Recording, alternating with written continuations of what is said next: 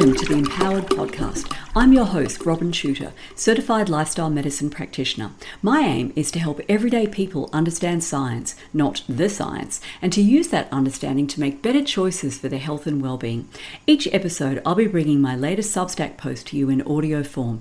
For the full visual experience, including graphs, charts, images, and videos, view the accompanying post in my Empowered Substack. And now, let's dive in. Episode 78 HRT and Depression. More bad news about the impact of messing with women's hormones. Last week's podcast episode, New Study Finds All Forms of Hormonal Contraception Raise Breast Cancer Risk, highlighted the general principle that meddling with complex systems, including women's reproductive biology and the socio-cultural practices that have formed around its unique characteristics, will inevitably lead to negative consequences. These unforeseen side effects extended far beyond health issues like the increased risk of breast cancer into every aspect of human life. The introduction of hormone replacement therapy, or HRT, for the treatment of menopause related symptoms didn't have the profound cultural, social, economic, political, and relational impact of the pill. Nonetheless, it too was aggressively marketed to both women and men as a tool for the control of an aspect of women's sexual biology that was socially constructed as troublesome and medically pathologized, namely the physical and psychological transition from the reproductive to post reproductive phase of life. Advertisements for HRT from the 1950s and 60s provide a window into a world of sexism that is jaw droppingly blatant for today's microaggression obsessed feminists.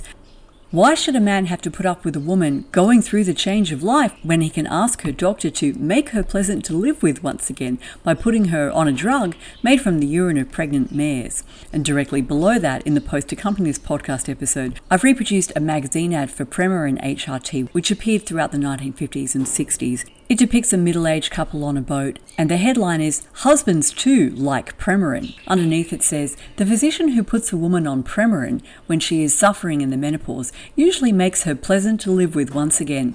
It is no easy thing for a man to take the stings and barbs of business life, then to come home to the turmoil of a woman going through the change of life, if she is not on Premarin, that is. But have her begin estrogen replacement therapy with Premarin, and it makes all the difference in the world. She experiences relief of physical physical distress and also that very real thing called a sense of well being returns. She is a happy woman again, something for which husbands are grateful. Now, husbands also shouldn't be expected to put up with their trophy wives getting old and wrinkly. Now, my second HRT example ad is another Premarin magazine ad from the 1960s, once again aimed at husbands, and it has a photo of a distinguished late middle aged gent looking admiringly at his elegant, again late middle aged, but still very attractive wife, and the headline says, Help keep her this way. And of course, husbands sure as hell shouldn't have to put up with grumpy wives who refuse to serve them and their dinner party guests. Now, after that, I've got my third menopause ad, this time a Milprem advertisement from 1959. And this one depicts a happy, smiling, very well dressed housewife who is smilingly serving food to two business suited men. Even in the dying years of the 20th century, almost four decades after the pill catalyzed second wave feminism, advertisements for HRT in medical publications were still shaping doctors' perceptions of menopause as disfiguring and destabilizing, and encouraging them to view themselves as the potential saviors of women's youthful attractiveness and social utility. Oh, yeah, and their health and stuff like that. I've reproduced two ads for estrogen that appeared in various Australian and international medical journals. And these two ads each feature two famous paintings of women. In each of the ads, one painting is by Picasso, and it's in his typical grotesque style, in which the woman is depicted as chaotic and deranged. And then adjacent to that is another painting. In the first ad, it's Botticelli's Venus, and then in the second, it's a painting by Renoir. And the implication for the prescribing doctor is clear.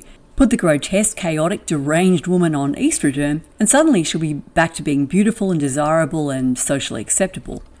Both the public and the medical profession were assured that HRT would protect women against the ravages of aging both inside and out, and it would keep them happy, cheerful, and well adjusted to their role in society. What a relief! But with the publication of results from the Women's Health Initiative hormone therapy trials in 2002, the bloom rapidly came off the HRT rose. The arm of the trial in which women who had not undergone a hysterectomy were randomized to receive either equine, that is, horse derived estrogen, plus a progestin, a synthetic progesterone, was halted early because more women in the combination HRT arm developed coronary heart disease, or CHD, breast cancer, stroke, and pulmonary embolism, or PE. These harms were not offset by the observed benefits fewer cases of colorectal cancer and hip fracture. A quote from that study Absolute excess risks per 10,000 person years attributable to estrogen plus progestin were 7 more CHD events, 8 more strokes, 8 more PEs, and 8 more invasive breast cancers, while absolute risk reductions per 10,000 person years were 6 fewer colorectal cancers and 5 fewer hip fractures. The absolute excess risk of events included in the global index was 19 per 10,000 person years. End quote. And that quote is from the study Risks and Benefits of Estrogen plus Progestin in Healthy Postmenopausal Women, principal results from the Women's Health Initiative randomized controlled trial. While follow up studies found that combination HRT did not decrease breast cancer mortality, and that estrogen only HRT in hysterectomized women was associated with decreased risk of breast cancer, many women remain leery of HRT despite enthusiastic advocacy by medical organisations and some women's health specialists, for example, Professor Susan Davis. HRT definitively reduces the hallmark vasomotor symptoms of menopause, that is, hot flushes or flashes, depending on which side of the pond you hail from, and night sweats. But it is also widely touted for a laundry list of other maladies that are more tenuously linked to menopause, including psychological symptoms. For example, the Endocrine Society, which bills itself as, quote, a global community of physicians and scientists dedicated to accelerating scientific breakthroughs and improving patient health and well-being, end quote, in its clinical practice guidelines for treatment of the symptoms of menopause, states that, quote, anxiety symptoms increase during the menopause transition and are associated with an increased likelihood of a major depressive disorder.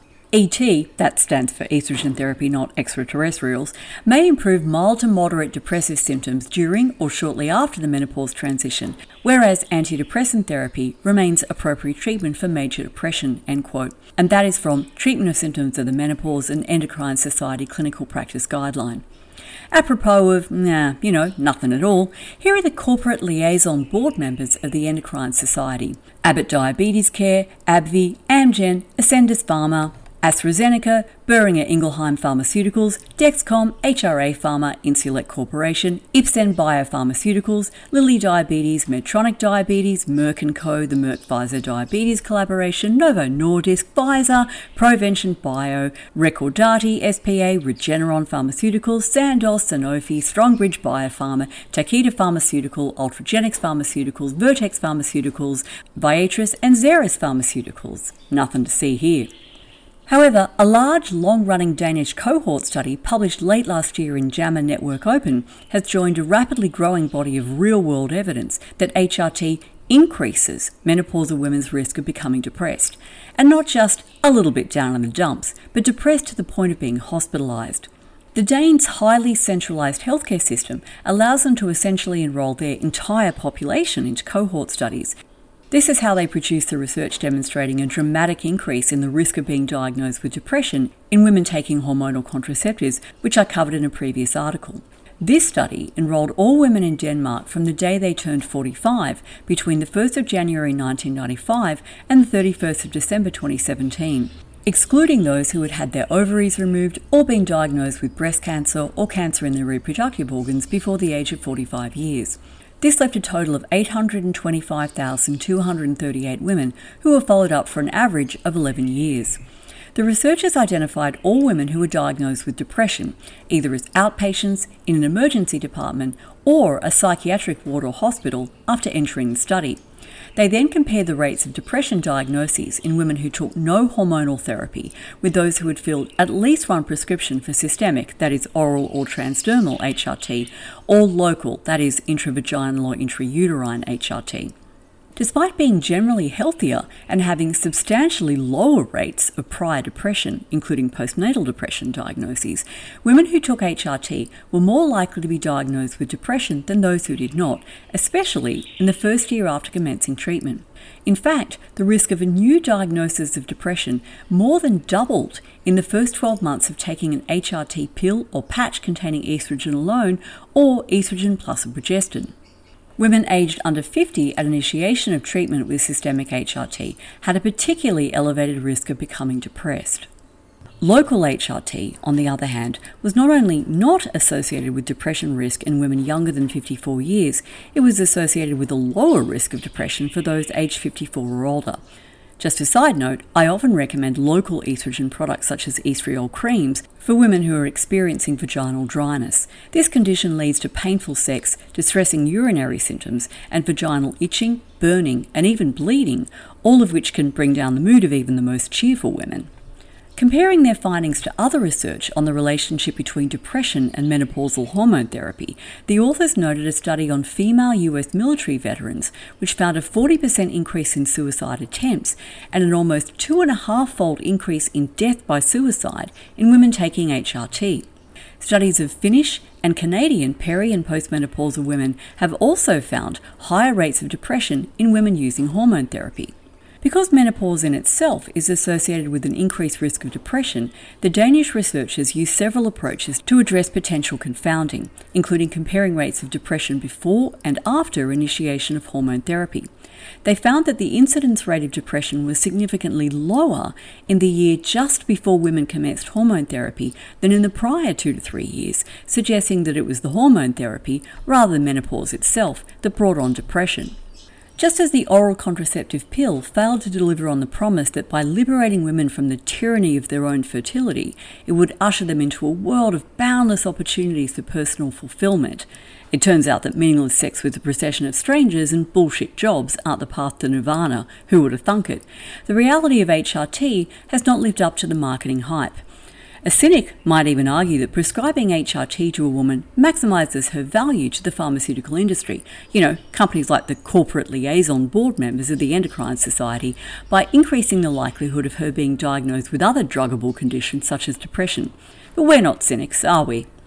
So, what's a hot and bothered menopausal woman to do if she's desperate for relief from unrelenting hot flushes and night sweats, but not keen on getting breast cancer or becoming depressed?